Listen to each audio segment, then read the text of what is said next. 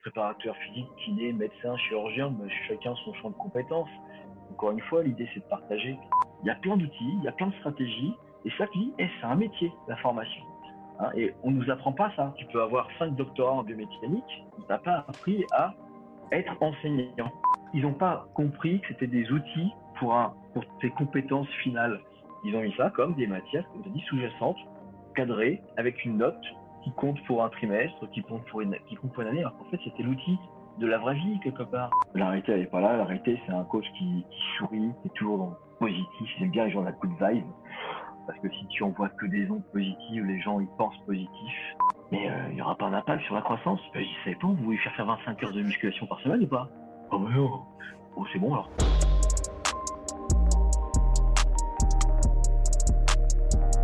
Salut Didier, comment tu vas? Bienvenue sur le podcast. Ah, ça va très bien et toi Je te remercie de l'invitation déjà. Non, écoute, c'est un grand plaisir de te recevoir. Tu as été demandé plusieurs fois par, euh, par l'audience, donc euh, te voilà aujourd'hui. D'accord, mais c'est parce qu'ils ne connaissent pas bien, sinon ils ne m'auraient pas réclamé. et donc, peut-être pour ceux qui ne te connaissent pas encore, est-ce que tu peux euh, nous dire qui tu es et qu'est-ce que tu fais? Alors, nom, prénom, ça a déjà été donné. L'âge, ça commence à devenir indécent. J'ai double 4. Euh, et, donc, ça fait, bah, l'air de rien, ça fait 21 ans que je suis dans la profession. Si ce n'est pas, ça va peut-être faire 22 ans maintenant. Mhm. Donc, ça commence à faire.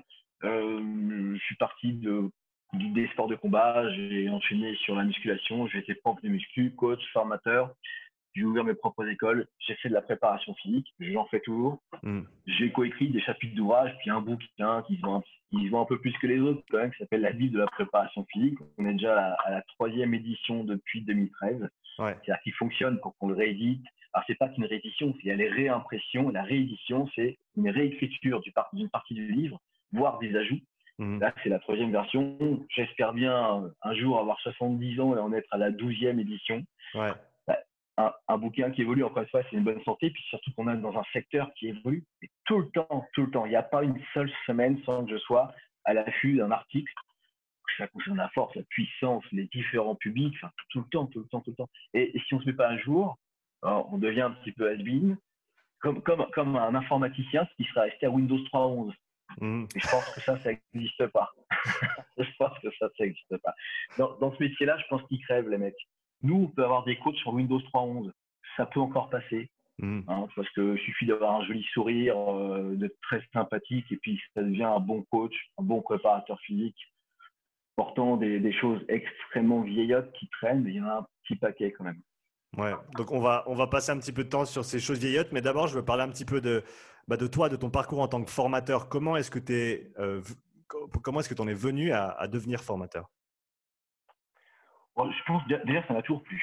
Euh, peu importe ce que j'ai fait, j'ai toujours formé. J'ai fait des sports de combat. Une fois que j'ai eu ma ceinture noire, je passais mon monitorat, j'ai encadré.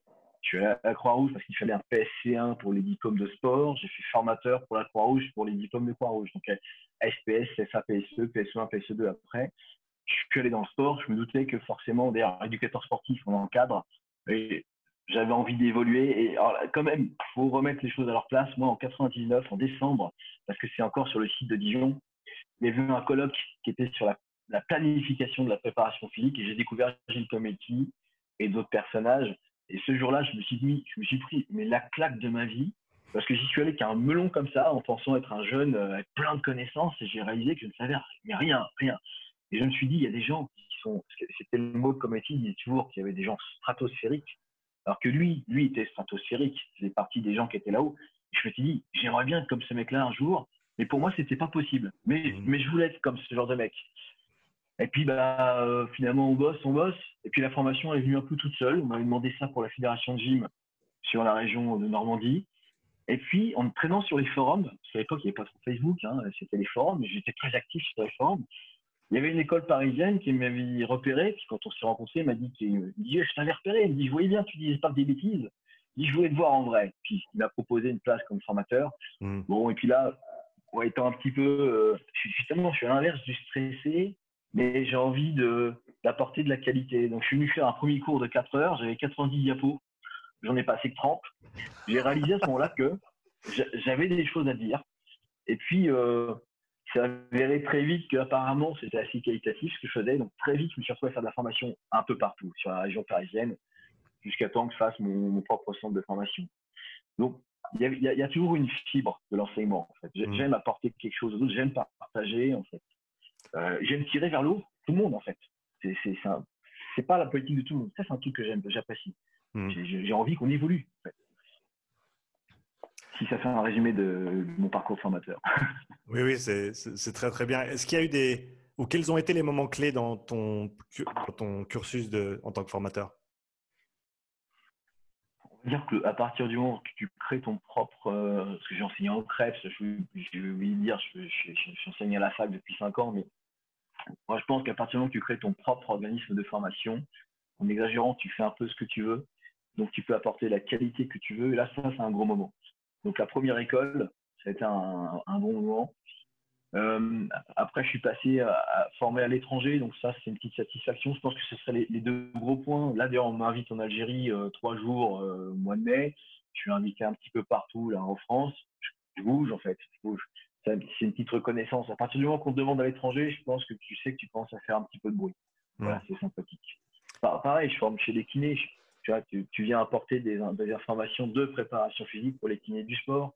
Tu dis que tu peux commencer à, échanger de manière constructive. il n'y a pas de hiérarchie. Hein, préparateur physique, kiné, médecin, chirurgien, ben, chacun son champ de compétences. Encore une fois, l'idée, c'est de partager. Donc, les deux moments, je pense que c'est ça, créer sa propre structure et puis commencer à bouger en dehors de la France. tu dis que tu changes un petit peu de, comment dire, d'atmosphère ou de niveau. Et puis, il y a un petit moment clé qui m'avait plus, ça c'est à titre personnel, parce que je rappelle l'histoire comédie. Quand je t'ai vu, je me suis dit que j'aimerais ressembler à ce genre de gars. Je n'aurais pas la prétention de dire que je suis comme lui, mais je pense que je suis arrivé au niveau des acteurs euh, influents dans, le secteur. Mais quand je fais un, stage en 2004 à Dijon, ils ouvraient le CEP2.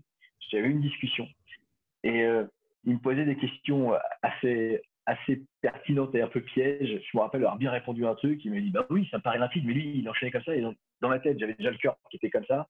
Je suis dit, ah, j'arrive à suivre une conversation euh, avec un mentor, donc c'est que je commence à, avoir un niveau acceptable.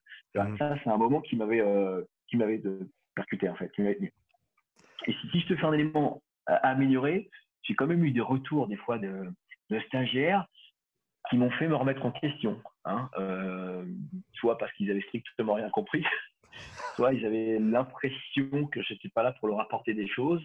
Et moi, je suis remis en question avec ça, en me disant qu'est-ce que je peux faire pour qu'ils comprennent mieux en fait euh, les informations. Et puis j'ai été évalué une fois par une fille qui est formateur, elle est formatrice de formateurs. Donc on dit formateur de formateur. Hein.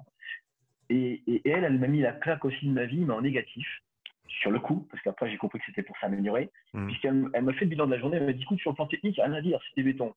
Mais une fois qu'elle a dit ça, elle m'a dit par contre, euh, j'avais pas l'introduction, je sais pas de quoi on allait parler, tu fais pas de synthèse. Elle m'a fait un truc comme ça, je me suis dit, mais je suis nul. J'ai passé une soirée un peu, peu désemparée. Par contre, le lendemain matin, la nuit porte le conseil, c'est un, une vraie expression. J'y suis retourné, mais presque avec le sourire, en lui disant, qu'est-ce que je dois faire? Euh, Est-ce que tu peux me réévaluer? J'avais compris que c'était fait pour m'améliorer. Depuis, de temps en temps, je lis des, ouvrages sur justement la formation. Il en existe plein. Un formateur, de formateurs. Il y a plein d'outils, il y a plein de stratégies. Et ça, dit, eh, c'est un métier, la formation. Hein, et on ne nous apprend pas ça. Tu peux avoir cinq doctorats en biomécanique, on t'a pas appris à être enseignant. Donc ça s'apprend. Et il y a des gens qui sont très doués pour ça, très doués sur la pédagogie. Je ne suis pas encore très doué. Et je, pense que je ne serai jamais parce que le très doué, ça devient un démagogue. Quelqu'un qui est fait pour plaire à tout le monde. Ça ne hmm. sera jamais moi, ça. Hmm. J'aime pas ça. Mais en tout cas, voilà. Écoute, on a pris combien déjà? Une demi-heure? Ça va, ça va. On est, on, est, on est encore dans les, dans, les, dans les chiffres uniques, donc ça va. Euh, si on fait un petit flashback sur le début de ta carrière de formateur, comment est-ce que tu t'y prenais pour préparer une présentation? Comment est-ce que tu abordes un nouveau sujet? Et, ensuite, euh, peut-être donne ta version d'aujourd'hui. Comment est-ce que tu, tu fais aujourd'hui? Qu'est-ce qui a changé dans ton processus? J'aime la deuxième partie de ta question parce que c'est ça qui est intéressant. La, première, la première fois, les premières fois, tu ne sais absolument pas comment construire un sommaire. Tu ne sais pas, tu passes longtemps avec la vraie feuille blanche parce que tu. Donc, je me remets à la place d'un étudiant. Quand il a un cours, il ne sait pas ce qu'il faut retenir. Toi, tu ne sais pas ce qu'il faut enseigner. Donc, À l'époque, j'aurais dû faire des photos, mais on n'avait pas les appareils téléphoniques avec l'appareil photo intégré comme maintenant. J'avais à peu près 5-6 livres minimum d'ouverts, minimum d'ouverts dans les mêmes chapitres. Donc j'essayais de tout lire, d'essayer de faire une synthèse de tous ces ouvrages, plus quelques articles. Oh, j'étais pas aussi doué que maintenant. Maintenant, je vais pas ouvrir 5, 5 livres, je vais plutôt ouvrir 30 euh, articles de PubMed, de, de, ce que tu veux. Je peux faire une liste euh, de tous les sites où on peut récupérer de l'information. Et donc voilà, j'avais plein, plein, plein de livres et j'essayais de faire une synthèse. Et par contre, quand dans un des livres, il y avait une information différente des quatre autres, je pointais dessus. Je me disais toujours, hum, c'est que eux, ils ont dit un truc qui doit être différent, qui doit être pertinent. Et c'est mmh. ce qui est un petit peu, tu vois, ça revient à ce que je disais tout à l'heure, ce qui a fait un peu le truc de ma carrière, c'est qu'à chaque fois, je disais un truc qui n'était pas comme les autres. L'acide lactique, c'en est un. La formule de la fréquence cardiaque, c'en est un deuxième. L'utilisation des graisses, un troisième. J'en ai eu plein comme ça. Chaque fois, on me dit, ouais, mais tiens, Didier, tu as toujours des trucs différents des autres. Genre, euh, jamais tu dis comme tout le monde. Ben non, mais c'est peut-être parce que si cet ouvrage-là dit pas comme les autres, c'est que soit ils sont complètement à la bourre, soit ils ont une petite info que les autres n'avaient pas. Et ça, ça a été une de mes particularités, de pointer le truc un peu différent sur lequel tu creusais derrière, tu disais, tiens, finalement, ils avaient l'air d'être dans le vrai, ceux-là. Mmh, ça, et ça, le discours que tu as envie d'enseigner. Mmh, et ça, ça vient d'une, à, mon avis, hein, d'une certaine honnêteté intellectuelle, dans le sens où on ne va pas essayer de, on va dire, euh, push under the rug, de, mettre de côté l'information qui ne tient pas par rapport à tout ce qu'on veut présenter, mais vraiment, comme tu l'as dit, la mettre en avant et dire, ben, ah, là, il y a peut-être quelque chose à aller creuser parce que euh, ce n'est pas, exactement en lien avec tout le reste. Donc, tu te, en gros, tu te, détaches assez de l'information pour pour pouvoir avoir une vue d'ensemble plutôt que de te marier, en gros, au consensus euh, actuel. Euh, alors, c'est pas que ça n'a rien à voir, si, si, mais j'ai entendu une phrase il y a très peu de temps dans un Star Trek. Tu sais, il y a Star Trek Discovery qui tourne en ce moment. Hmm. Et dans la saison 1, il y a un moment donné, le, capitaine du vaisseau qui deviendra le futur méchant dit La loi universelle est pour les laquais, le contexte est pour les rois. Et tu l'interprètes comme tu veux, mais soit tu es un mouton et tu as peur euh, de te déplaire à la masse et tu la suis. Et pour ça, euh, regardez des expériences qui ont été faites en 1956 où on met des gens en groupe et euh, on leur demande de savoir si les bâtons sont de la même longueur. Et en fait, il y a cinq complices et un mec testé. Hmm. Et quand les cinq disent c'est B, même si c'est complètement faux qu'à l'œil nu, ça, en général, il y a 39% des gens qui euh, B qui suivent par peur de ne hmm. pas plaire au groupe. Alors ça, euh, alors là, moi, la peur, elle doit frôler le zéro absolu. chez moi, voir ça me plaît qu'il y ait un truc et je vais aimer le conflit un petit peu hmm. intellectuel, de défendre une idée qui n'est pas dans la masse. Donc, je pense qu'il y a un côté taquin. Il y a un petit côté, tiens, je vais faire chez tout le monde à dire un truc, et, mais en le défendant. Et effectivement, l'honnêteté intellectuelle, c'est dire, c'est qu'il y a quelque chose là, et c'est ça en fait, évoluer de toute façon. En fait, soit la, la science, la science, c'est pas la recherche, hein. la, science, c'est le résultat de la recherche. Donc, normalement, on expose la science, ce qu'on est censé savoir. On laisse le chercheur faire son boulot, le chercheur ne sait pas, donc il cherche, mais une fois qu'il l'a donné, il apporte sa contribution à la science. Et nous, on n'est pas des perroquets de la science, on essaie d'un petit peu de la comprendre et de filer la bonne information, encore une fois, pour élever tout le monde vers le haut. Mmh. Donc, et, et, je vais pas répondre à la question. La différence de maintenant, c'est que bon, les sujets, je les ai en tête. Aujourd'hui, je peux récupérer une méta-analyse sur un sujet, regarder les grandes idées. Souvent, je méta-analyse. Le début de la méta-analyse, c'est un très, très, très bon résumé, en fait, justement, de, de l'avancée d'un domaine. Avec ça, tu construis ton cours. Mais maintenant, je faire, en fait. Je, fais un contexte, euh, je peux donner une anecdote marrante, je donne une définition. en fait, aujourd'hui, créer un cours, c'est quelque chose même qui, est plaisant et qui est très court. Alors qu'avant, pour créer un cours de 4 heures, une fois, j'avais noté que c'était au moins 3 heures minimum pour faire en une heure. Mmh. Mais même 16 à 20 heures pour préparer un cours de 4 heures, c'était euh, quelque chose de courant. Hmm. Maintenant, tu vas me présenter, tu dois faire un truc de 4 heures. Je ne vais pas dire que je fais en 4 heures. Mais c'est pas si loin que ça. Parce qu'une slide, tu peux rester 10 minutes dessus. Tu as des choses à dire. Mmh, mmh. Je mets beaucoup moins de temps et puis bah, je vais chercher l'information plus pertinente. Il y a une, grande, grande, différence. Aujourd'hui, en 2021, est-ce qu'il y a des sujets que tu, tu adores présenter, que tu adores enseigner? Oui, et pas forcément ceux que les gens pensent j'aime, j'aime la gauche, j'aime les filières énergétiques, j'aime ça, mais euh, j'aime bien les, les, les pathos, j'aime le sport santé, parce que la préparation, c'est attention à hein, ce que je vais dire. Les gens vont dire, oh là, il est prétentieux. Je en dire que la préparation physique, on en a fait le tour au bout d'un moment. Tu as compris, euh, même si tu as toujours des évolutions, euh, oh, bon, voilà, c'est pas, pas de la mécanique quantique, tu bosses pas pour la NASA. Par contre, le côté santé, là, il y a des choses qui évoluent en permanence.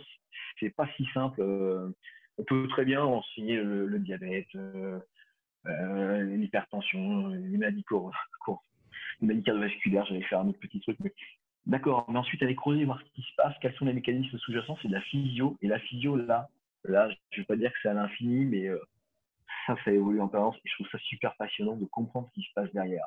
Mmh Donc maintenant, j'aime bien le côté santé, j'aime bien parler des différents publics, même si j'interviens pour le DU de Lyon sur la puissance et l'explosivité. C'est super sympa. Mmh mais bon, je dis le côté santé, euh, comment ça va Alors, c'est pas le fait que je suis en train de vieillir, je pense pas. C'est le fait que je me rends compte que le champ, il est plus large et qu'il y a mmh encore plus de choses à découvrir. Avec ton expérience, je pense qu'il y a peut-être une tendance à, quand tu, quand tu prépares des, des présentations ou, des cours que tu vas donner, à peut-être reprendre du matériel que tu as déjà utilisé ou on, va dire peut-être à prendre certains raccourcis. Comment est-ce que tu continues d'évoluer en tant que formateur? Comment est-ce que tu ne, ne restes pas sur tes lauriers et, tu continues à essayer d'aller toujours un petit peu plus loin, toujours faire plus, toujours faire mieux? Oh bah, euh, L'exemple très concret, il y a trois semaines, dans la même semaine, sur deux groupes différents, je fais le même, euh, le même exposé entre les deux exposés, il y avoir 10 slides de plus entre le lundi et le jeudi. C'est-à-dire qu'en fait, la veille d'un cours que je, dire que je maîtrise déjà, je regarde s'il y a des trucs nouveaux. Et en fait, j'en ai envie parce que si je réitère le même PowerPoint, je m'ennuie. C'est-à-dire j'ai l'impression de, là, de devenir un perroquet. Donc, systématiquement, je fais des choses nouvelles. Donc, déjà, ça, c'est un truc. Et si je viens pour faire un, séminaire, là, je suis une catastrophe. Et as raison, je me sers de choses qui existent déjà. En exagérant, je pourrais venir sans ordinateur. C'est juste que le fil conducteur, tu es en train de l'improviser au fur et à mesure. C'est dommage, tu peux rater des informations pertinentes que tu avais, euh, avais vues il y a deux jours. Voilà, mais c'est pour ça que j'ai pas de stress. C'est que ceux qui me connaissent, ils m'ont vu faire des préparer la présentation pendant le séminaire et je mmh. suis à une heure passée. Mmh. Ce qui ferait stresser n'importe quel étudiant, mais je suis pas en stress. Je sais que j'ai le contenu pour. Mais en tout cas, ce qui me stimule, moi, c'est je sais que j'enseigne un truc, je vais regarder avant. Et là, encore une fois, je suis pas sur quoi tu veux demander après. Donc, bah, j'ai rien eu à réviser. et puis, ça, ira, très bien de toute manière. Mais non, moi, je ne peux pas m'ennuyer. Et tout ce que j'ai fait dans ma vie, ça a duré 4 ou 5 ans. Mmh. Alors que là, formateur, ça peut durer, je pense, longtemps. Bien que j'ai fait des pauses. Il y a un moment donné. Parce que ce qui peut me fatiguer, c'est l'étudiant en face qui ne répond pas en fait à, toi, ta stimulation, qui est là pour un diplôme. Mmh. Et qui vient de voir parce que tu as mis 8,5 et qu'il avait eu 8, il avait le module. Ouais, qui vient, il vient de pleurer un 0,5 points ça, ils, ne savent même pas ce que ça me fait. Ça me fait monter, mais j'ai de l'adrénaline dans, dans les veines, j'ai le cœur qui change de rythme, j'ai envie de les envoyer paître en disant, mais tu te rends compte que là, tu es en train de, de me quémander, de valider une médiocrité. Parce que là, tu as eu 16 ans sociaux, mais tu as 8,5 ici, là, ou 6 à 9, c'est bon, ça passe. Non, en fait, la vraie, le vrai truc, c'est que tu n'as pas assez bossé, euh, tu rebosses cette compétence, surtout quand c'est le cœur du métier. Donc ça, ça peut me faire un petit peu perdre de la motivation. Mais mais moi, à titre perso, je lis tout le temps. Mon budget livre euh, annuel est quand même assez élevé. Je, veux, parler de toi. On a parlé du euh, Didier le formateur. Je veux parler de Didier l'auteur maintenant. Quand est-ce que tu as commencé à, écrire pour les autres? La première fois qu'on m'a demandé, c'est en 2006-2007, puisqu'on a sorti avec Alexandre Delal de, l'entraînement à la performance. On s'était rencontrés, nous, au DESS de Strasbourg. Euh, lui, il était directement dans le foot. J'y connaissais strictement rien en foot, mais il savait que j'avais des compétences sur euh, euh, la musculation forcément et puis l'énergétique. Donc j'avais fait le chapitre sur euh, la bio, enfin la, bioénergétique, l'appareil musculaire et puis le, renforcement musculaire dans le foot. Donc ça a mmh. commencé comme ça. Ensuite, ça, ça a dérivé. Il y a Thierry Brodel qui m'a demandé des petites choses. Euh, il ne faudra pas oublier. En fait, à force, j'oublie sur d'autres petits trucs. J'ai dû, dû, contribuer à d'autres trucs, évidemment. Et c'est en 2012 que Renaud Dubois, puisqu'on avait déjà collaboré ensemble sur l'ouvrage de Thierry Brodel, et il me suivait sur les réseaux, euh, m'avait demandé un, un, ouvrage, avec ses termes à lui, une référence incontestable et absolue dans le domaine de la préparation physique. Mais c'est quelqu'un de, très honnête et très entier, en fait, Renaud. Donc, lui, il voulait vraiment, il voulait du lourd, en fait. Hmm. Alors, moi, avec mon honnêteté, j'ai dit, ça sera pas possible de faire un truc incontesté et absolu, exhaustif. Mais je dis, on va essayer de faire un truc quand même conséquent. Parce que, en préparation physique, finalement, en français, il n'y a pas tant d'ouvrages que ça. Quand on dit il y en a beaucoup, je bah, présentez-les-moi. Je, suis, je serais ravi de les lire. Parce que moi, j'étais resté ici sur Michel Pradé la préparation physique collection INSEP. C'est vrai qu'il y a eu quelques ouvrages, je crois qu'il y en a un chez Chiron, que j'ai découvert qu'après, mais finalement, de, la préparation physique, il n'y pas. Donc, c'est là que j'ai, pas imposé, mais j'avais dit, euh, pour qu'il fonctionne bien, il faudra le coécrire. Tout de suite, j'ai pensé à Pascal, euh, qui je travaillais depuis longtemps déjà, mmh. que j'ai découvert sur Internet euh, il y a des années. Et puis, j'ai bien fait, parce qu'à nous deux, on, on se complète bien on se corrige mutuellement. Parce que ce qui est marrant, c'est qu'il y en a un qui écrit, il envoie à l'autre, l'autre qui rajoute, il efface aussi des trucs, il les barre, on, s'appelle en disant tiens, pourquoi tu as barré ça? Tu as dit ça, mais c'est pas vrai. ah, génial. Moi, je me rappelle, mon petit détail, c'est j'avais marqué que le tendon étant mal vascularisé. Là, sans justification scientifique. Hein. Il me barre, il me dit non, pas du tout. Et puis, euh, il y a une petite vidéo où en fait, tu vois un mec qui coupe un tendon et ça pisse le sang. Et le mec dit, vous voyez, contrairement aux ouvrages d'anatomie, un, tendon est, richement vascularisé. C'est juste qu'effectivement, euh, c'était pas une aorte gros comme le pouce qui arrive sur un tendon, mais un capillaire proportionnel. Hmm. Par contre, il est richement vascularisé. Ce qui fait que c'est long à cicatriser, c'est qu'il est en bout de chaîne, c'est de la matière un peu plus dure, et, etc. Mais, et on continue à dire qu'un tendon est mal vascularisé. Et ça, c'est juste un exemple. On, fait ça mutuellement. Et du coup, nous, on, s'élève en fait hein, à, faire cet ouvrage. Il semblerait qu'il marche bien, euh, puisqu'on finit les réédités. Euh, il y a d'autres bouquins en fait en, projet là, mais faut du temps. Et il faut que je me prenne ce temps. En fait. Je vais le prendre.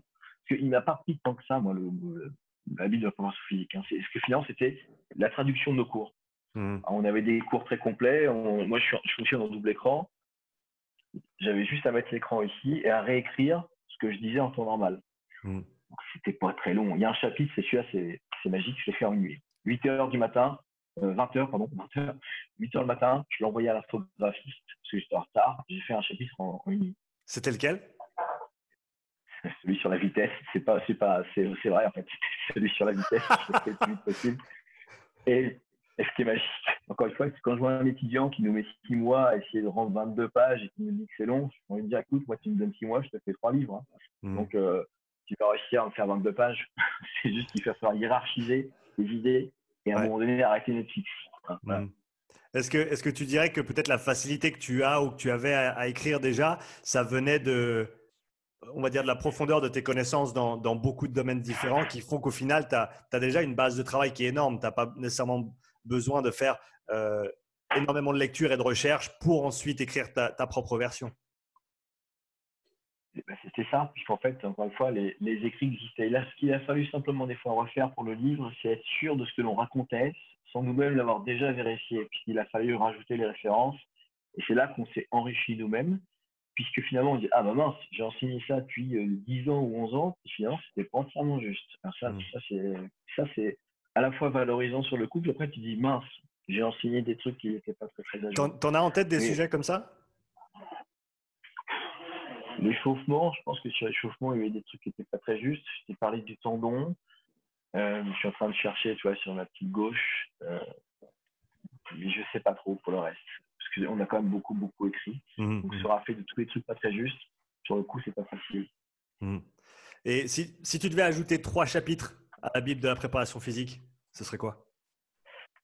C'est vache parce qu'il y en a un que j'avais en tête et les gens vont le savoir ça fait longtemps que je parle des différences hommes-femmes en me disant qu'en préparation physique, on s'en fout un peu. Et, finalement, c'est pas entièrement vrai. Donc, franchement, j'ai envie de faire un chapitre sur la femme euh, et, la préparation physique. Mhm. Surtout notre époque limite, ça va me faire plaisir. Euh, parce que finalement, l'homme et la femme ne sont pas égaux. On ne sommes pas égaux. Ça ne veut pas dire qu'il y a une hiérarchie, par contre, en fait, dans la vie de tous les jours. C'est ça, parce que les gens, je pense, n'arrivent pas à comprendre. Euh, la masse musculaire n'est pas égale. Déjà, rien que ça c'est quoi cette histoire? Ne sommes pas égaux, mais ça ne change rien nos droits. Il n'y a pas de hiérarchie. C'est pas parce que j'ai plus de masse musculaire que j'ai plus de droits. Hein, ça, il faut le faire comprendre. Et puis, il y a quand même des petites choses avec l'entraînement. Les menstruations ont un impact réel, bien que j'ai lu une fois qu'il existait peu d'études là-dessus. Bah, tiens, euh, il ne pas savoir chercher dans la littérature. Euh, période, période de ménarche, euh, triathlète, euh, manque de fer, 14% de, de max en moins hein, sur une période de 5 jours. 14%, c'est pas, c'est pas négligeable. Hein, c'est clair. Un vrai chiffre. non, j'ai envie d'écrire un petit peu là-dessus. Ça, c'est le chapitre que j'en teste. Les deux autres, en fait, il y en a un, ça sera carrément euh, sur la cuite la suite des femmes, parce que j'ai envie de faire un truc sur le, le périnée. Tu sais, euh, quand je suis pas bien, plus euh, l'activité physique, mais en fait, je vais faire un livre là-dessus, un livre entier. Mmh. Parce qu'il y a un livre qui, est, qui existe depuis longtemps et qui est, discutable. Je ne vais pas trop m'étaler dessus. Mmh. Là, j'ai envie d'écrire sur le sujet parce que les études existent. Je pense qu'on dit des, énormités depuis 17 ans et qu'on même fait faire des trucs qui finalement sont dangereux et en disant qu'en faisant ces choses-là, on évite des choses dangereuses. Et c'est injustifié. Voilà. Mais moi, le seul, seul chapitre là, je dis euh, préparation physique euh, chez la femme, ou trouver un joli, un joli terme pour que ça passe bien. Mmh. la, femme, c'est toujours compliqué, trois petits points. je sais que tu as, as, une grande bibliothèque de, de livres à la maison. Est-ce qu'il y en a peut-être une petite poignée qui t'ont marqué le plus de toutes tes lectures que tu as fait au cours des années? Ah, mon préféré depuis, depuis toujours, c'est euh, La biochimie des activités physiques et sportives de Portman et Boisseau, hein, aux éditions de Bock. Euh, celui-là, je l'affectionne particulièrement. Il est extrêmement riche. Il m'a fait évoluer. Quand je l'ai acheté, je l'ai feuilleté, j'étais ravi. Je l'ai refermé, je ne l'ai pas ouvert pendant un an.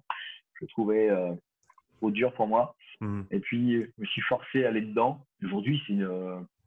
Oh, le, bouquin n'est pas un bouquin de vulgarisation. Hein. Euh, sans dire qu'il est simple, c'est devenu une, base en fait. Et, je, le connais tellement bien que je peux aller te rechercher l'information pertinente. J'ai une assez bonne mémoire quand même. Je vais aller chercher une information, je retrouve la page assez vite. Et quand je commence à mettre deux minutes à, trouver, à chercher une page, ça commence à me, à me fatiguer. Donc celui-là, je, l'affectionne vraiment bien. Mmh. Ensuite, je peux remettre deux, trois autres. J'en ai, j'en ai plein. Les bouquins de Michel Dufour. attention, il y a deux homonymes, Michel Dufour, le kiné qui fait des bouquins de nappe, et les bouquins de Michel Dufour, le préparateur physique, les bouquins de Michel Dufour sont, sont excellents. J'aurais aimé qu'il continue à en écrire.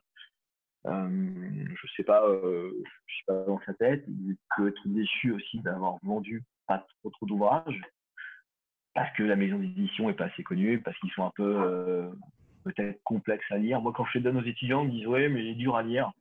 Non. en fait, ce qu'il y a, c'est qu'il apporte plus de questions que de réponses. Ce qu'ils n'ont pas compris, c'est que les questions sont des réponses. Parce que maintenant tu as la question, tu vas en trouver une réponse quand même. Tu vas, tu vas y arriver à prendre une décision. Hmm. Et ce livre est fait pour te poser des questions qui ne te seraient pas posées si tu ne l'avais pas lu. Mais c'est pas dans l'esprit des gens. Ils veulent des solutions. C'est bien, hein, un livre de recettes. Hein. C'est pas des recettes hypothétiques. C'est pas tiens, voilà des ingrédients, qu'est-ce que vous pourriez faire? C'est voilà comment on fait des crêpes. Hein. voilà comment on fait une pizza. Hmm. Euh, le bouquin, c'est tiens, voilà des outils en fait qui pourraient peut-être vous guider quelque part. À vous de vous débrouiller avec. Moi, j'aime bien ça.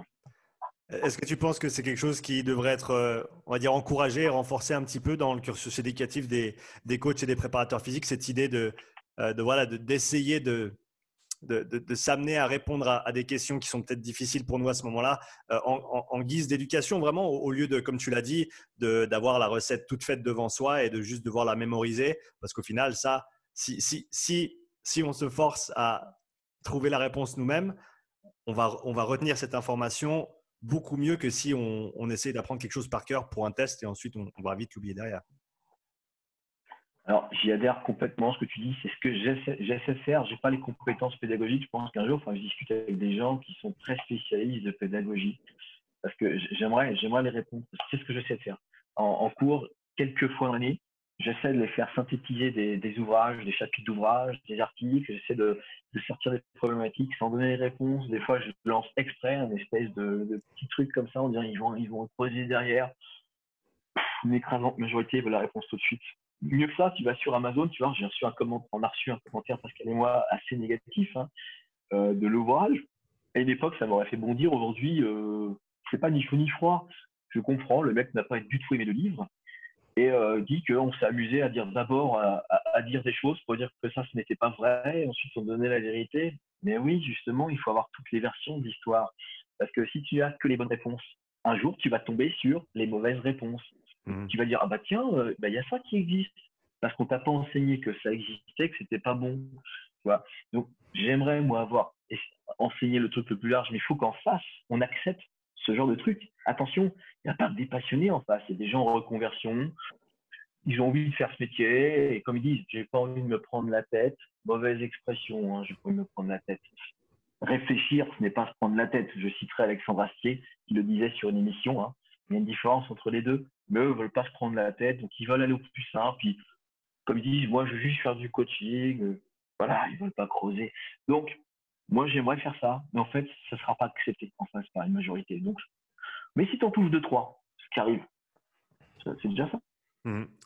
Dans le, dans le cursus éducationnel pour les préparateurs physiques et les coachs à l'heure actuelle, et bien sûr d'après ta perspective, quel serait un sujet qui peut-être prend un petit peu trop de place par rapport à son importance relative euh, de manière générale, et ensuite au contraire un, sujet qui ne prend pas assez de place par rapport à ce qu'il devrait, euh, par rapport à ce qu'il devrait.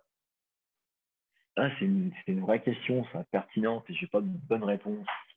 Si je prends le cadre du, du BP, bah, on est pas mal parce que finalement, l'écrasante majorité des cours est constituée sur l'entraînement. Si je prends la fac, à la fac, il y a beaucoup de matières générales. C'est génial pour la culture générale. C'est chouette pour un côté transversal, changer de cursus et d'avoir des équivalences.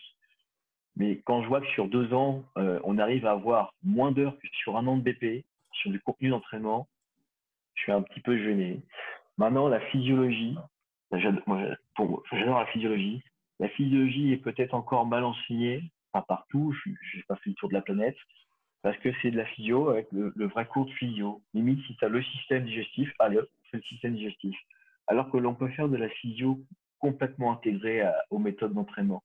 Et on pourrait partir de l'entraînement, petit point physio explication, continuer et faire ça. Je pense que plus tu comprends ce que tu fais, bah, plus tu le retiens, plus tu tu en es sûr, persuadé, plus tu es crédible.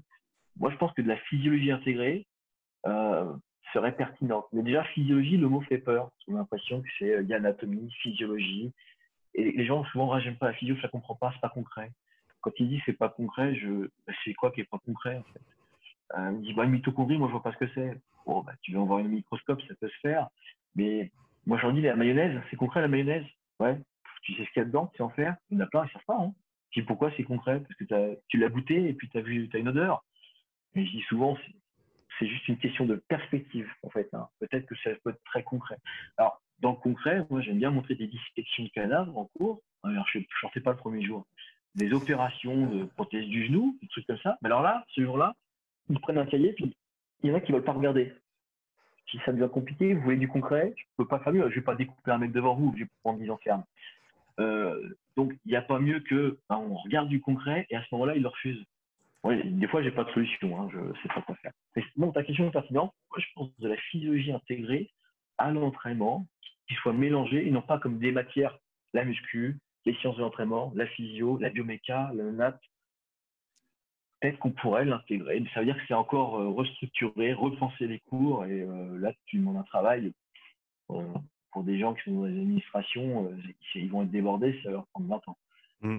Et peut-être pour pousser ça un cran plus loin, et euh, voilà, dans la, faisabilité, peut-être qu'on n'y est pas encore, mais est-ce que, est que à, ton avis, on aurait intérêt à peut-être pousser dans cette direction-là vers une, version intégrée de l'éducation avec beaucoup moins de ségrégation entre les différentes sous-disciplines ou les disciplines sous-jacentes à la préparation physique et peut-être avoir des, des, cas pratiques, des cas concrets, et ensuite on va analyser tous les, toutes les, on va dire, voilà, on va passer cette situation par le prisme de chaque sous-discipline pour avoir une vue d'ensemble un petit peu plus complète euh, que celle de, comme tu l'as dit, euh, physiologie à gauche, anatomie à droite et, bioméca en face.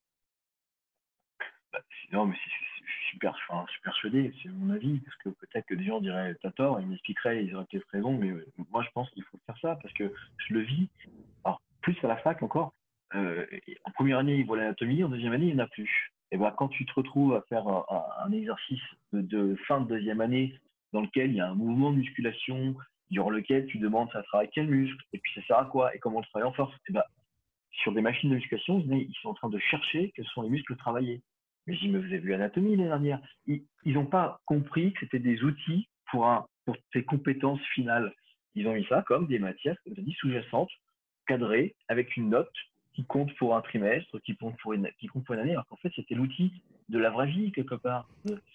Donc, il faudrait l'intégrer tout le temps, tout de suite, en fait, et tout mélanger. Mais alors, du coup, ça serait une grosse matière. Dans cette grosse matière, je suppose que ça rentre plus dans les cadres d'un barème universitaire, tu vois. Il faut qu'il y ait plusieurs notes. Bon, c'est pas moi de repenser ça, en fait. Je veux bien faire partie d'une table et des consultants et d'apporter des idées. Il y a bien des mecs capables d'ordonner ça, mais mmh. encore une fois, ça va pas faire tout de suite. Alors, ça se fait dans les formations privées finalement, aller chercher un diplôme officiel. Vous voulez un peu plus creuser, bah, il y en a de plus en plus. Moi-même, j'en ai fait une. Et je suis parti de ça, je suis parti du tout intégré en fait. Alors tu t'es reparti sur tout bête, la natte, la physio. Non, erreur. Partons sur du tout intégré. Faisons à chaque fois des petits zooms sur des parties au fur et à mesure. Mmh. Ça doit s'imbriquer en fait. Si, on, si tu devais parler du, du sujet sur lequel tu as le plus changé d'avis ou le, le, plus grand changement de bord que tu as effectué sur un, sujet donné dans ta carrière? Il y en a sûrement, mais euh, là tout de suite, parce qu'une fois, une fois que j'ai changé d'avis, bah, ça devient un nouvel acquis. Euh, et c'est que, c'est que quand je suis en train d'exposer, je me dis Ah, bah ça, il y a quelques années, je vous aurais dit l'inverse. Mmh le stretching, j'ai évolué parce que je suis parti des écrits de comité à l'époque et moi je faisais les lectures directes les articles. Quand il les a écrits et sortis, j'étais à Dijon. Là, on a évolué. Le stretching, j'ai évolué. Alors là, euh, il faudrait que je réfléchisse pour dire, euh, bah, là, je vais pas les retrouver, te dire, ouais, que j'ai changé d'avis sur plein de choses. Ouais, c'est ça. Et, il est fort. Ce sera pour le, ce sera pour le prochain épisode alors. quand, quand tu auras eu le temps d'y repenser. euh, oh, oui. Cet épisode est présenté par Strength Coach Network, la meilleure plateforme d'éducation et de développement pour les coachs et les préparateurs physiques. Strength Coach Network propose plus de 200 heures de contenu vidéo éducationnel présenté par des coachs à la pointe de la performance sportive tels que Dan Pfaff, Derek Hansen, Carl Dietz et Buddy Morris. Si tu cherches à améliorer tes connaissances et tes compétences, tu trouveras tout ce qu'il y a à savoir sur le développement de la vitesse, l'agilité, la pliométrie, l'endurance, la réathlétisation, la programmation et bien plus. Strength Coach Network te permet également d'échanger avec des centaines de coachs aux quatre coins du globe, du niveau amateur jusqu'aux plus grands coachs de NFL, NBA et MLB. Tu peux poser tes questions, répondre à des conversations engageantes et obtenir de précieuses informations auprès des leaders de la performance sportive. Strength Coach Network couvre également le développement de carrière pour les coachs. Si tu as besoin d'une critique de ton CV, dois te préparer pour un entretien ou si tu cherches des conseils de réseautage professionnel, visite strengthcoachnetwork.com/upside et reçois ton premier mois d'abonnement à moitié prix. Va maintenant sur strengthcoachnetwork.com/upside pour bénéficier de cette offre exclusive pour passer sur le, prochain sujet que je voulais aborder avec toi, euh, euh, Didier, sport et santé. On parle beaucoup de, préparation physique, on parle beaucoup de performance.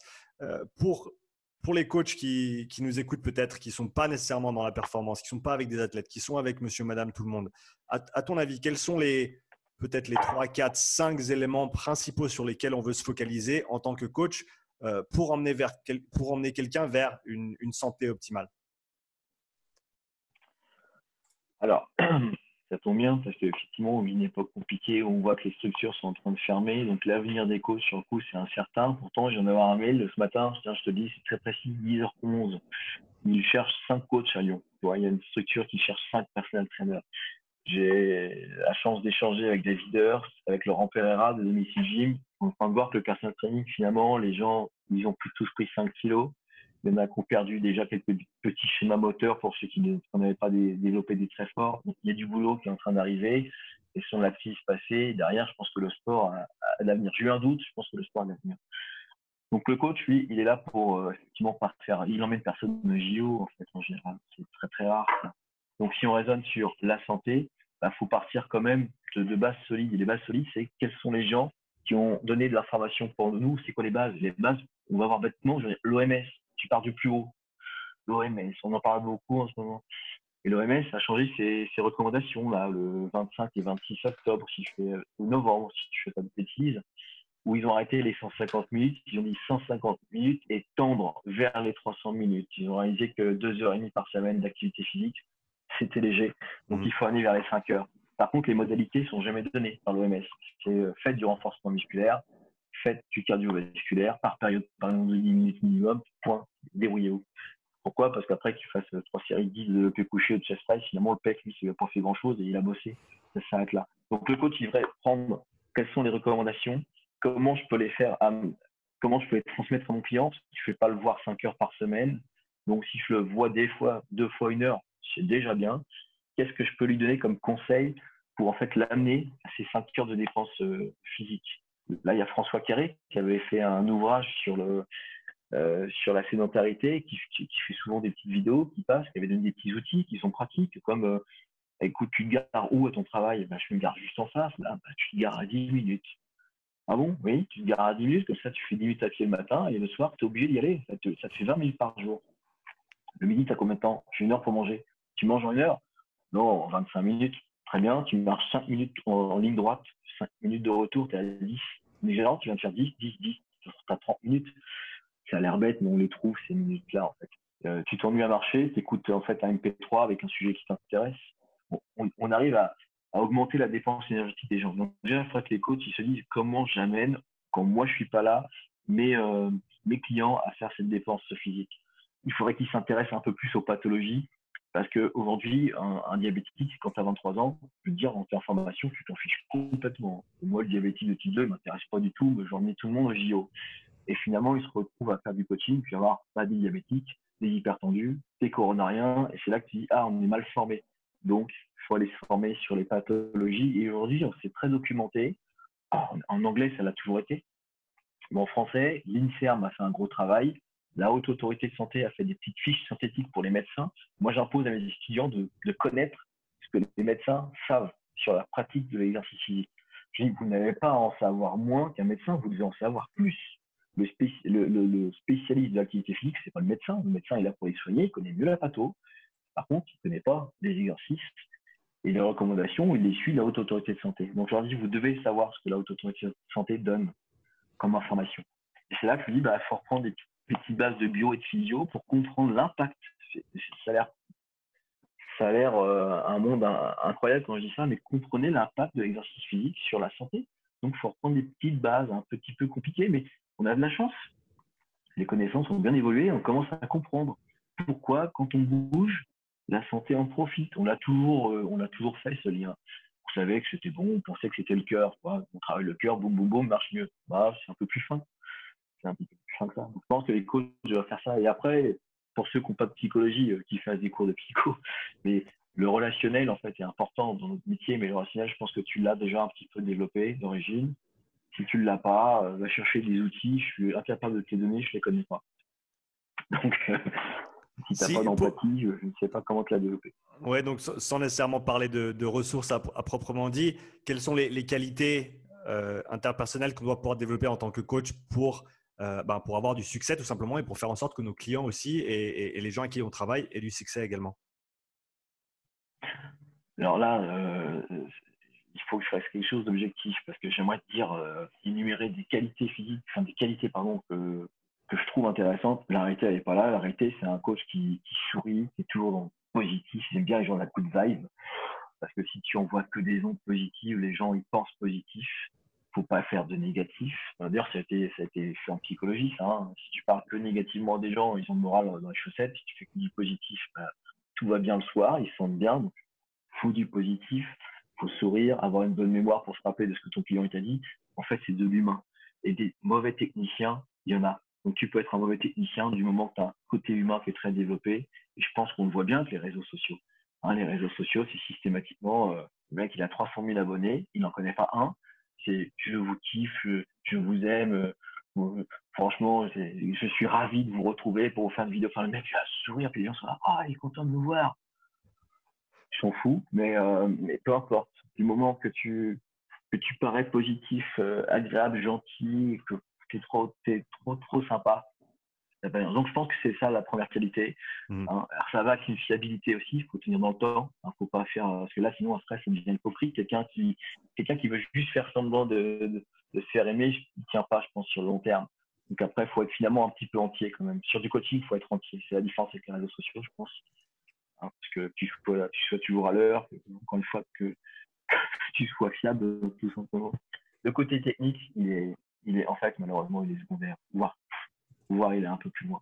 Mmh. Et si, bah, pour aller peut-être un petit peu quand même dans ce côté, euh, dans ce côté technique, si, si, tu devais choisir trois, trois éléments à développer en priorité pour le côté santé des gens, qu'est-ce que tu mettrais en avant? Est-ce qu'on est qu'on veut qu'ils aient une grande euh, détente verticale? Est-ce qu'on veut qu'ils courent très très vite? Est-ce qu'on veut qu'ils aient une bonne base, une bonne base d'endurance? Est-ce qu'on veut qu'ils soient forts? Vous bien fait de leur dire comme ça. pas compris comme ça. ouais, c'est comme ça. C'est comme ça. Voilà, voilà. Alors, c'est marrant parce que dans la littérature, ça a toujours été l'endurance qui était mise en, première avant la musculation. Mmh Il n'y a pas les opposés. Mais c'est vrai que le VO2 max, ça reste le facteur le plus corrélé à la qualité de vie mmh. et à la longévité. Mmh. Tu peux prendre une, une prise de sang et regarder tous les petits marqueurs biologiques un par un. En fait, vo max, c'est pas un marqueur biologique, c'est tout l'ensemble et ça traduit en fait l'ensemble de la machine. Donc le vo max a élevé chez les gens et, pour moi prioritaire. Alors, prioritaire, c'est encore une fois, c'est histoire de hiérarchiser. Ça ne veut pas dire que la musculation est opposée. Bien sûr que le renforcement musculaire, il est juste derrière. En fait, si on continue à dire qu'en vieillissant, il faudra travailler l'équilibre, ça inclut de la souplesse, ça, inclut de l'amplitude, mais les gros trucs, ça reste élever le volume avec des gens, élever en fait, encore une fois, le côté force, le force dans euh, l'aisance de la vie de tous les jours. L'idée, c'est pas qu'ils fassent 300 sous les terres, mais c'est qu'un pauvre 50, maintenant, leur paraisse très facile. Mmh. Hein, donc, on y est en fait. Alors, pour, les, pour des raisons qui sont après pas complexes, mais qui sont longues, pour le côté renforcement musculaire, bah, ça joue sur euh, j'évite de perdre de la masse musculaire avec le temps parce que le fait qu'on vieillisse, il y a une sénescence, plus la vie de tous les jours, une perte aussi de motivation, tu, tu bouges moins. Moi, je vois à 44 ans, je bouge moins quand j'en avais 22. J'ai moins, je vais moins courir, je vais moins voir des potes. Enfin, on, on est plus axé sur notre travail, on se bouge moins. Donc, il faut réussir à compenser ça. Donc, s'il n'y a pas de sarcopénie, s'il n'y a pas de baisse de la masse musculaire, l'air de rien, tu conserves ta force, tu gardes une densité minérale osseuse, tu conserves quand même du coup un meilleur équilibre parce que tu as plus de force et puis tu es toujours en train de bouger, tu devrais normalement améliorer en fait justement la qualité de vie lors de ta, lors de ta vieillesse. Mmh. voilà un petit peu les, les, petites priorités. Si on passe sur euh, un sujet adjacent, euh, l'entraînement des jeunes, euh, quels sont, à ton, à ton sens, les, mythes qui sont encore trop, trop présents autour de l'entraînement des jeunes à l'heure actuelle? Bah, Écoute, moi, mon PowerPoint, il commence par deux. Il y a les deux premières slides, c'est deux vidéos. Une du journal de 13 heures, il y a deux ans, montrant en fait une personne qui disait qu'en dessous de 16 ans, il ne fallait pas faire de musculation, sinon ça allait arrêter la croissance. Ça a moins de deux ans. Et ensuite, un YouTuber, mais qui est coach, qui dit en direct à la radio que 12 ans, c'est beaucoup trop jeune pour la musculation parce que les os, il disait les muscles s'attachent sur les os. Les os, ils veulent grandir et toi, tu mets de la tension dans les muscles. Apparemment, les muscles, ils veulent pas grandir. Il dit ça en direct et il dit qu'il faut attendre 17, 18 ans. Donc, ça veut dire que en 2001, Cometti écrit que le mythe de la musculation chez les jeunes était largement, euh, c'était fini, c'était révolu, on était passé à autre chose. 20 ans plus tard, on y est, on y est toujours. Hein. Mm. Les gens pensent toujours que ça passe à la télévision, que la musculation, euh, ça, ça, ralentit la croissance, voire ça pourrait limite la stopper. Donc ce mythe, il est complètement là. Voilà. Si, vous, si on lit l'OMS, moi je dis bien, c'est sûr, c'est l'OMS, hein. c'est pas les recommandations du kebab local. On a quand même quelque chose d'assez fiable que dit l'OMS de pratiquer des activités qui renforcent les muscles, les tendons. Hein. Donc pratiquer quelque chose qui fait du renforcement musculaire. Alors, qu'est-ce qui fait du renforcement musculaire? Des jetés de cailloux, euh, tirer dans un ballon très fort? Il y a un moment donné, il faut faire des activités qui mettent des grandes tensions. Alors, évidemment que tout le monde dirait, ouais, mais je vais pas mettre tous les gosses à développer coucher au squat.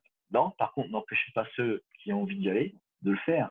Parce qu'aujourd'hui, la littérature est, est existe depuis 95. Euh, Bar Or, s'appelle Bar Or 95 marque déjà que tous les exercices anaérobies ne sont pas dangereux chez l'enfant il n'y a aucun argument scientifique à ça. C'est écrit noir sur blanc. Ça a été mm. tourné en boucle. Depuis, la littérature est très riche. Tu pourrais commencer la musculation et même lourde à 6 ans. Et si on me dit ça, on me dit, mais je vais pas faire des 3 RM à un gosse de 6 ans. Bah, euh, si, mais que si d'abord il a fait euh, du 6 RM, du 8, du 10, du 12, du 15 RM, qu'il a fait du 15 reps, qu'il a fait de l'apprentissage moteur. En fait, n'importe quel débile que tu vas entraîner en fait, pour la première fois de ta vie, qui met pas de 3 RM, qui fait une progression, ouais, le gosse, c'est pareil. Parce que si tu regardes bien le gosse, ce qu'il fait, lui, quand il a 6 ans, il grimpe sur un mur avec 50 et ensuite il fait un saut. Quand il fait un saut, il arrive à 7 fois son poids de corps avec les genoux qui viennent faire bravo au passage. Et ça, ça s'appelle l'excentrique. Et j'aurais préféré le voir avec une barre de 10 kg et faire des petites répétitions. C'était, déjà mieux sur le placement, c'était du renforcement musculaire. En fait, un gosse a une activité où il ne s'échauffe pas. Ah, il un pot, t'imagines un, pot de cornichon mal fermé, c'est comme ça, je suis tort il y a 6 ans, tu fais pareil. Et là, tu es en train de faire un effort supramax. Et là, personne ne s'échauffe. Hein. Donc, la musculation, c'est bien tranché. On peut en faire dès 6 ans. On avait dit, allez, en dessous de 12, c'est dommage parce qu'il y a d'autres qualités physiques à développer. La force, tu peux la développer. La masse musculaire, tu peux. Mais tant que le pic de vélocité de croissance n'est pas passé, le terrain est moins favorable à des résultats. Je ne vais pas dire n'en feras pas, ou un gosse qui sort d'un cancer qui a 9 ans. Ça existe.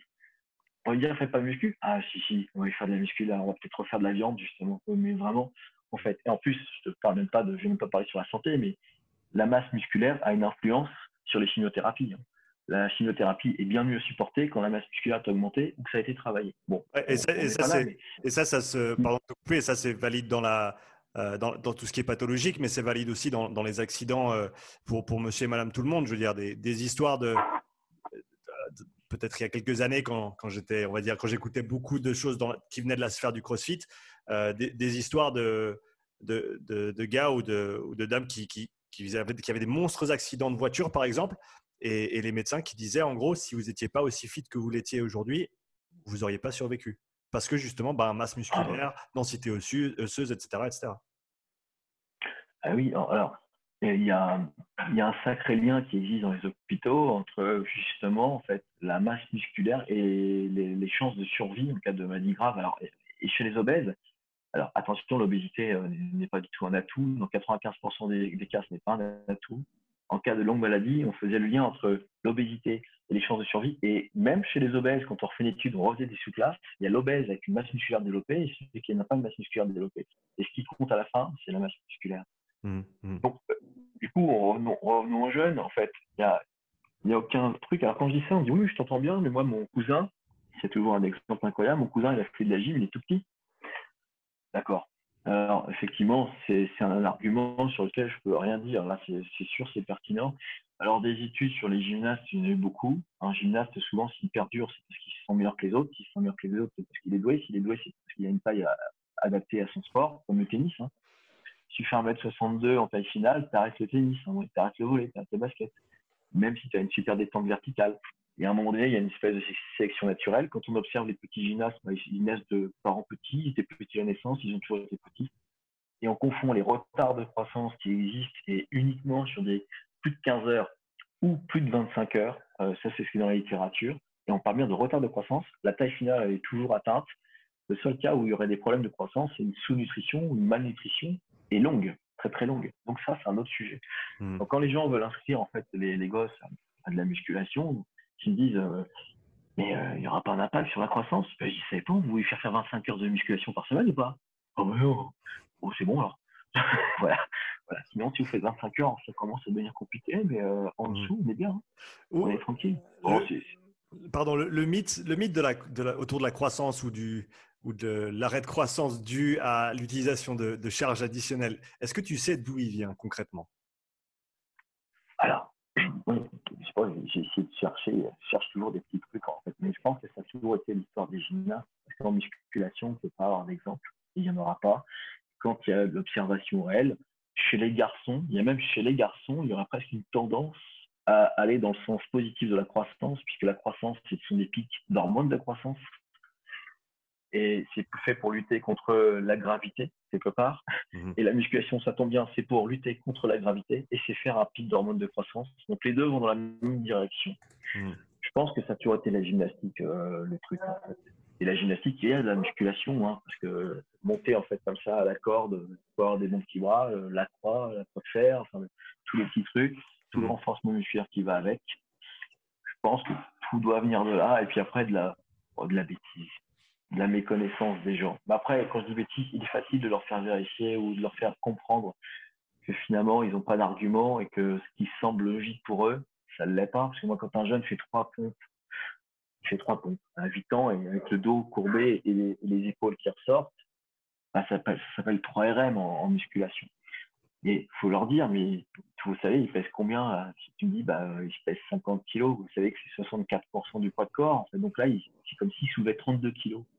32 kilos, il est en train de pousser 32 kilos avec ses petites mains. Moi, si je le mets sur en fait le dos, je lui donne une petite barre, je vais même lui donner un bâton en bois de 2 kilos. En fait. Et après, je suis sur une petite barre de 5, après une petite barre de 10. En fait, ce qu'il fera en renforcement musculaire, c'est plus facile que ce qu'il fait avec des pompes. Or, les pompes, vous allez trouver ça bien, alors qu'il a dos en vrac et les épaules qui ressortent.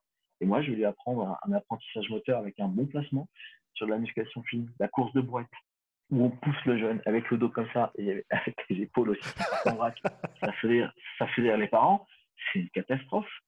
Déjà, course de brouette, c'est toujours une petite compétition, mais tout le monde a le sourire, tout le monde rigole. Ça revient à mon petit coach de tout à l'heure. il peut être pas bon techniquement, s'il amène de la joie, il on, est sur good vibe. C'est vachement à la mode en plus. Allez, on est sur la, ça a l'air chouette, il y a une bonne vague, il y a une bonne vibration, tout va bien. Non, non, non, ça tout va pas bien. Non, mais il faut faire réaliser un petit peu aux gens qui ne raisonnent pas très très bien. Après, il faut leur dire, la littérature scientifique, elle est riche. Et attention, l'OMS préconise le renforcement musculaire chez les jeunes. Et ça commence de 5 ans jusqu'à 17 ans. Mmh. Donc, on, est dessus, en fait. Ouais. Euh, un autre sujet qui, dont on ne traite pas beaucoup, à mon avis, et, ou pas assez, euh, l'entraînement de la femme enceinte. Euh, qu'est-ce que tu pourrais nous dire à ce sujet? Oh non, il ne faut, pas y toucher. Les femmes enceintes, c'est une femme, elle est enceinte, c'est hyper compliqué. si tu veux rester vivante, tu touches pas. Mais voilà, là aussi, parce que on a toujours peur, parce que je pense qu'il faut se mettre à la place du médecin qui a assez d'ennuis comme ça à l'année, des ennuis administratifs, euh, des gens qui viennent euh, en disant que c'est de sa faute, qu'il a mal détecté quelque chose. Et quand il a une femme et qu'il vient d'annoncer une grossesse, je pense que s'il la connaît depuis longtemps, il a envie de lui dire Allez, prends du temps pour toi, c'est le moment, bouge pas trop, repose-toi. Il n'a pas envie d'emmerder. Alors que là aussi, l'OMS, toujours, préconise de l'activité physique à tout moment de la grossesse. Et il y a un super guideline qui a été fait au Québec, qui a été repris par tout le monde, dont un document français de la Haute Autorité de Santé, qui dit à tout moment de la grossesse, la femme enceinte peut commencer l'activité physique du moment qu'elle n'est pas dans une grossesse pathologique hein, ou à risque. Et même dans les pathologies, il y a une hiérarchie. Hein. Il y a quand il y a interdiction absolue, interdiction relative. Relative veut dire on fera le bilan entre l'obstétricien, le gynéco, le médecin, et puis s'il y a validation, c'est quoi les limites? Donc, un, ça leur donne moins de problèmes de dos. Donc, euh, moins de problèmes. En fait, si tu as des acteurs du rachis et un renforcement lombo-abdominal, tu n'as pas la bascule du bassin, tu n'as pas à supporter ton, gros ventre vers l'avant, tu vis mieux. Tu as moins de diabète gestationnel, mmh. tu moins de survenue de prééclampsie. Alors, tu as un meilleur sommeil, tu as un meilleur accouchement, tu as un meilleur retour de couche. Enfin, la liste, elle est comme ça. La liste, elle est comme ça. Mais, dont, la musculation, en fait. Hein. La musculation, elle est positive. Encore une fois, même pour le diabète gestationnel. Alors là, il faut, avoir des bons arguments hein, pour la femme enceinte. Les arguments, c'est partir en fait des plus hautes autorités. OMS, haute autorité santé. Ouais, mais mon médecin m'a dit non. Bah, ton médecin, s'il n'est pas d'accord avec l'OMS, il fait un petit courrier. Ou alors, ou alors il y a un truc que je ne sais pas. Il y a une pathologie qui t'y interdit. Sinon, en fait, moi, j'ai envie de dire, je vais pas passer ça. Je pourrais passer outre. C'est moi le spécialiste de l'activité physique, c'est pas le médecin. Tu as une, as une patho qui te l'interdit, je suis pas au courant. Tu n'as pas de patho, alors tu dois même faire de l'activité physique. Ça va mettre dans une bonne direction. Mmh bon, attention, on va pas trop convaincre quelqu'un, et puis si jamais il y a un accident, ça te tombera dessus. Après, il y a la justice hein, qui sera différente euh, de la physiologie et des recommandations internationales. Mais si, si on cherche des arguments pour, ah bah, je t'en trouve beaucoup plus que contre. Mmh. Par contre, les arguments contre, il y en a. Voilà. Les interdictions absolues, tu as des triplés, tu n'as pas à faire de sport. Tu as une cardiopathie, interdiction de faire du sport retard de croissance entre le terrain, c'est RCU, tu vas modérer en fait l'activité physique. Ah, écoute, il y a des tableaux, produit des, études à son propre. Euh, L'une des dernières que j'ai en tête, c'était euh, sur 1293 femmes qui font de la course à pied jusqu'au bout de leur grossesse. Et de voir ce qui se passe. En plus, la course à pied, tu dis, oh, mais le ventre, il va taper comme ça. Euh. Bah, déjà, court pas à 20 km heure. Hein. soyons euh, terre à terre. Hein. fin de grossesse, à du 8, hein, et encore, je suis gentil. Mmh donc ça se passe bien. Lui, euh, c'est une piscine géante, quelque part son truc. Hein, donc c'est un amortisseur, ça se passe bien. Et pour la maman, on a toujours cru que ça allait taper sur le plancher pelvien. Alors, c'est presque vrai, mais dans l'autre sens, pour celles qui ont maintenu un certain volume jusqu'au bout, il y avait presque un hyper tonus du plancher pelvien. Donc, euh, un peu plus de difficulté à l'accouchement et il faut utiliser un peu plus de forceps. Sinon, et encore, c'est un pourcentage qui est tout petit. Mmh mais si tu réduis un peu le volume de la course à pied au troisième trimestre, on dit bien le réduire, ça ne veut pas dire l'interdire. Tu peux le remplacer par du vélo, d'éthique et tout. Tu peux maintenir un niveau d'endurance et de masse très acceptable, voire le maintenir complètement. Hein. Et pour la muscu, feu vert, à la limite, tu as la trouille, pas de blocage respiratoire, pour être en aisance respiratoire sur endurance, si vraiment tu n'as aucun autre repère, tu es mmh. dedans. Mais il y avait un beau papier qui était sorti sur le diabète gestationnel, c'était marqué femme active ou femme inactive ça allait de, euh, de 40 à 60% de VO2 max ou de 40 à 90% de VO2 max. Hmm. C'est une vraie intensité en fait. Mmh. Là, c'est pas que c'est des mythes, je pense que c'est pas assez popularisé. Il n'y a pas trop d'émissions dessus. Et puis le médecin, encore une fois, je pense qu'il y en a qui savent, il ne faut pas les prendre tous pour des idiots quand même. Par contre, je pense qu'ils évitent de s'évitent des ennuis. Hmm. S'il y a un problème, ça me retombera dessus. Oui, mon médecin, il m'avait dit que je pouvais continuer la course à pied. Oui, je fais une fausse couche, c'est sa faute. Alors que non, il pourrait prouver que non. Par contre, va convaincre une femme à qui il y a eu un problème, que c'est pas de la faute de. Là, je pense qu'à vie, un restera sûr. C'est parce que j'ai fait de la j'ai fait du sport qu'il s'est passé ça. Hmm ça, c'est la psychologie euh, que l'on arrive à comprendre, mais qui est, euh, difficile en fait à, faire accepter. S'il y a des coachs qui souhaitent peut-être se, former ou se spécialiser dans ce domaine-là, est-ce que tu as peut-être des, formations à, recommander ou des, ressources, en tout cas des, gens chez qui, euh, chez qui aller apprendre? Mmh. Ben non, parce que j'ai peur qu'on reste encore sur. Parce qu'à chaque fois que j'entends des. Ah, attention, et j'assume, hein, vous me vous viendrez me pourrir en privé sur mon Instagram ou autre. Souvent, les, les femmes, puisqu'elles nous disent toujours qu'on ne peut pas comprendre, euh, si c'est une femme qui naît, euh, qui vient faire un truc, on est parti sur du, doux, sur de l'hypopressif, sur des trucs incroyables, alors que l'hypopressif en retour de couche en cas de diastasis, on, est même capable de dire aujourd'hui que ce sera déconseillé. En cas de diastasis, ça l'est. Euh, c'est souvent des trucs bateaux et à, et à l'envers en fait des recommandations. Donc mmh. moi, je suis, il y a forcément forcément des très bonnes formations. Je ne les connais pas. Moi, je suis assez fan des lectures, et des lectures du coup un peu, euh, bah, un peu complètement scientifiques. Mais ce qu'il y a, c'est qu'il faut les, faut les, faut les bouffer. Et il faut ensuite savoir les, les réexpliquer en les traduisant. En, français, il y a déjà un bon ouvrage. Euh, le bouquin s'appelle Prescription des activités physiques et sportives aux éditions Masson. C'est la deuxième édition. C'est Frédéric de Pièce et Olivier Coste qui ont coordonné l'ouvrage il y a un très bon, bon chapitre de Jacques Pruvot sur la, femme enceinte. Déjà, ce chapitre, il est très complet. La haute autorité, santé a fait un beau papier dessus. Après, si les gens disent ouais, mais je sais pas quoi faire à partir de ça, bah c'est que là, t'es pas du métier parce qu'il y a tout dedans en fait. Si on te dit pas euh, faut faire trois séries de 10, tu es capable de le faire tout seul. Mais il y a, il toutes les lignes dedans. Tu peux pas te tromper. Maintenant, c'est vrai que des formations sur le sujet, je, dis j'ai peur qu'on parte avec le petit bâton en bois et puis je mmh. lève la, cuisse sur la droite et puis après c'est là voilà, on se met en quadrupédie, on lève un bras, on lève l'autre, on va partir sur du doux, du pilates parce que c'est j'ai rien contre le pilates mais on a l'impression que c'est magique et que, ça fait tout. Le pilates c'est pas magique, ça fait pas tout. Hein. Il manque des tensions musculaires à un moment donné. Pour moi c'est quelque chose qui est encore complémentaire. Mais quand les gens ne se focalisent que là-dessus, je les appelle les ayatollahs, les ayatollahs du pilates. Bon, ils sont dans le faux euh, il y a, ou alors vous allez trouver la méthode universelle, infaillible, qui, qui résout tous les problèmes. Moi, je pense que non. Voilà. C'est comme quand on oppose la muscu l'endurance. C'est pour pourquoi on les oppose, pourquoi ils ne sont pas complémentaires. Mmh. Mettez le pilates comme du complémentaire. Voilà. Mais ne le mettez pas comme le piédestal. Si tu fais pas ça, tu un loser. Sachant que dedans, il y a des choses qui pourraient être très discutables sur la, grossesse. Didier, j'ai encore. Donc, j'ai pas de formation de conseiller. bah écoute, les gens iront chercher et, ils iront se fermer. Mais je pense que, je pense que tu as déjà euh, partagé un ou deux ouvrages intéressants à ce sujet. Didier, j'ai encore deux questions pour toi aujourd'hui. Je sais que tu es occupé avec euh, tous tes élèves. La première, c'est euh, quel est le sujet qui te passionne le plus aujourd'hui? Attends, on reste dans le sport ou c'est tout confondu? Tout confondu, vas-y. Tout confondu, je, suis toujours fan de, du, fonctionnement de l'univers tout court. Donc là, on raisonne sur. Et là, on mélange tout. Ça va de la mécanique quantique à de l'astrophysique, à la mm. physique des particules. Ça revient. moi, ça, c'est ce que j'essaie de. C'était ma première passion. En ce moment, je réécoute des vidéos là-dessus, sauf que je vois bien que j'ai plus de niveau. Je n'ai jamais eu non plus de très haut niveau, mais j'écoute des, des, gens qui simplifient, comme Étienne Klein.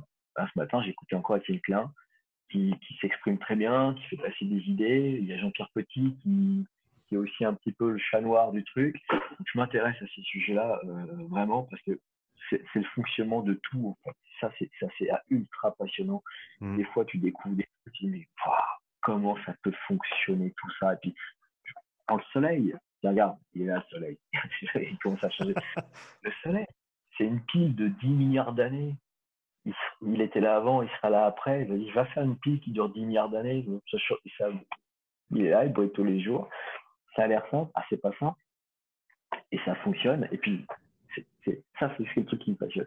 et, et, derrière, presque, je veux dire, la bioche, la biochimie, parce que finalement, c'est la vie, mais c'est le fonctionnement de, de, tout ça, en fait. Mmh. La philo qui ne m'intéressait pas commence à m'intéresser. Voilà. Parce qu'il y a des gens qui sont passionnants en philosophie et, et qui posent des questions. Des fois, tu souris quand tu entends la question, tu dis Ah, c'est bien dit, c'est bien pensé, en fait. Mmh. Hein, comme, euh, encore une fois, tu écoutes un Étienne Klein qui parle de la mort de la mort. Donc, quelque part, vivre éternellement. Rien que quand c'est expliqué de cette manière-là, il y a plein de trucs. Donc, c'est trois sujets qui commencent à me, la, philo commence à venir alors que ça a toujours été moi l'astrophysique en premier. Hmm. La bioche, pour moi, ça revient avec l'astrophysique. La philo, c'est récent. Voilà. Ça, hmm. commence à m'intéresser. Dernière question, Didier. Euh, on en revient à notre conversation du début de l'entretien euh, par rapport à Gilles Cometti. Comment, pour ceux qui souhaitent tendre vers ça, comment devenir stratosphérique, d'après toi? C'était super, stratosphérique. Bah, si je prends mon. Est-ce que je suis stratosphérique? Ce serait pas de son Oui, bien sûr semblerait que je fasse partie des acteurs du secteur. Euh, il a fallu lire. Moi, j'ai lu, j'ai lu, j'ai lu. Je suis allé me former de partout. Je suis allé faire plein de diplômes. J'ai des une fois je n'ai même pas fini parce que je n'avais pas fait un concours de plus 5. Euh, j'ai été chercher le, contenu, j'ai passé les écrits, puis des fois, j'avais pas fait le stage, je m'en foutais. Mais je suis allé me former énormément et j'arrête pas de lire. Et quand tu lis, quand tu lis, il y a des fois, bah, je il y a un truc, c'est pas redondant. Ce point-là, il est à creuser, il t'amène sur d'autres trucs, mais faut être autodidacte, passionné puis autodidacte. Si tu attends que tout, tout te soit apporté, je pense qu'il ne se passe rien. Alors, tu peux faire du bruit sur le réseau, tu peux être connu, est-ce que tu es pertinent? Euh, C'est hyper simple. Il y a des gens qui vont me dire Regarde, ce mec, il a 600 000 abonnés. Je n'ai jamais vu une conférence, ce mec. S'il vient, il va bégayer. En fait, il a pas. Euh, il a un public qui va avec. Hein, J'ai rien contre son public, mais c'est pas quelqu'un de, pertinent. Non, il faut, faut lire. Il faut quand même se cultiver et, et, et, et peut-être savoir aimer lire. Hein, ça s'apprend peut-être. Alors c'est vrai que je lis vite aussi. J'ai un, niveau de lecture qui est euh, deux fois plus rapide que la moyenne. C'est simple, puisque ça fait des années que quand je lis à quelqu'un, si on lit une page, j'ai fini. En général, je demande t'en es où? C'est tout le temps la moitié. On m'a fait le coup une fois, on m'a dit ouais, mais tu sais pas de quoi ça parle. Vas-y, pose-moi une question. voilà. Et il y a un bouquin, je suis tombé dessus il n'y a pas longtemps, il y a un bouquin qui explique comment ça s'apprend apparemment à savoir lire vite. Mmh, mmh, je ne savais pas ça. Moi, parler, je, fais je fais naturellement. Mmh. Bah, je l'ai téléchargé, je ne l'ai pas lu. Mais euh, ça s'apprend. Maintenant, parce que je sais le faire. Mais donc, ça s'apprend. Et je pense qu'il y a des gens qui lisent encore plus vite que moi. C'est évident. Je ne suis pas le champion sur les 8 milliards de, de la lecture. Euh, en tout cas, c'était un grand plaisir d'échanger avec toi aujourd'hui. Où est-ce que les gens peuvent te retrouver sur les réseaux s'ils souhaitent euh, poursuivre cette aventure avec toi? Euh, si vous avez envie d'écouter que des bêtises, vous me prenez sur Insta, vous verrez que sur un truc intéressant que je mets, il y a neuf trucs nuls. je me, me des conneries. Mais des fois, je mets des trucs pertinents, mais tu le sais bien que les trucs pertinents, ça fait moins de vues et moins d'intérêt que les trucs, bah, les trucs idiots. Mmh. Euh, ça fait huit ans que je voulais créer du e-learning. Huit ans que j'avais ce projet, euh, je n'étais pas seul. Ça y est, il voit le jour. Donc le e-learning arrive. C'est tous les cours que je fais de, que ce soit avec les stats ou les, BP, et repensés justement avec des. C'est centré sur la personne. Je suis pas en train de dire je suis le meilleur, je vous apporte des super connaissances. C'est les connaissances, on va vérifier que vous les avez bien intégrées avec plein de petits exercices, plein de réflexions avec les solutions. Donc c'est vraiment centré sur l'individu. Là, euh, ça sort officiellement dans pas longtemps. Depuis le temps que je dis ça, mais là, c'est ça y est, c'est prêt. Et sinon, euh, j'ai envie de dire, bah, il y a plein de séminaires qui vont se faire, plein de petits colloques, j'espère qu'on va se recroiser les gens. Mmh. En tout cas, un grand merci à toi d'avoir participé au podcast aujourd'hui. C'était un, un, grand plaisir. Bah, merci de l'invitation, c'était super sympa. À bientôt. Ouais, à plus.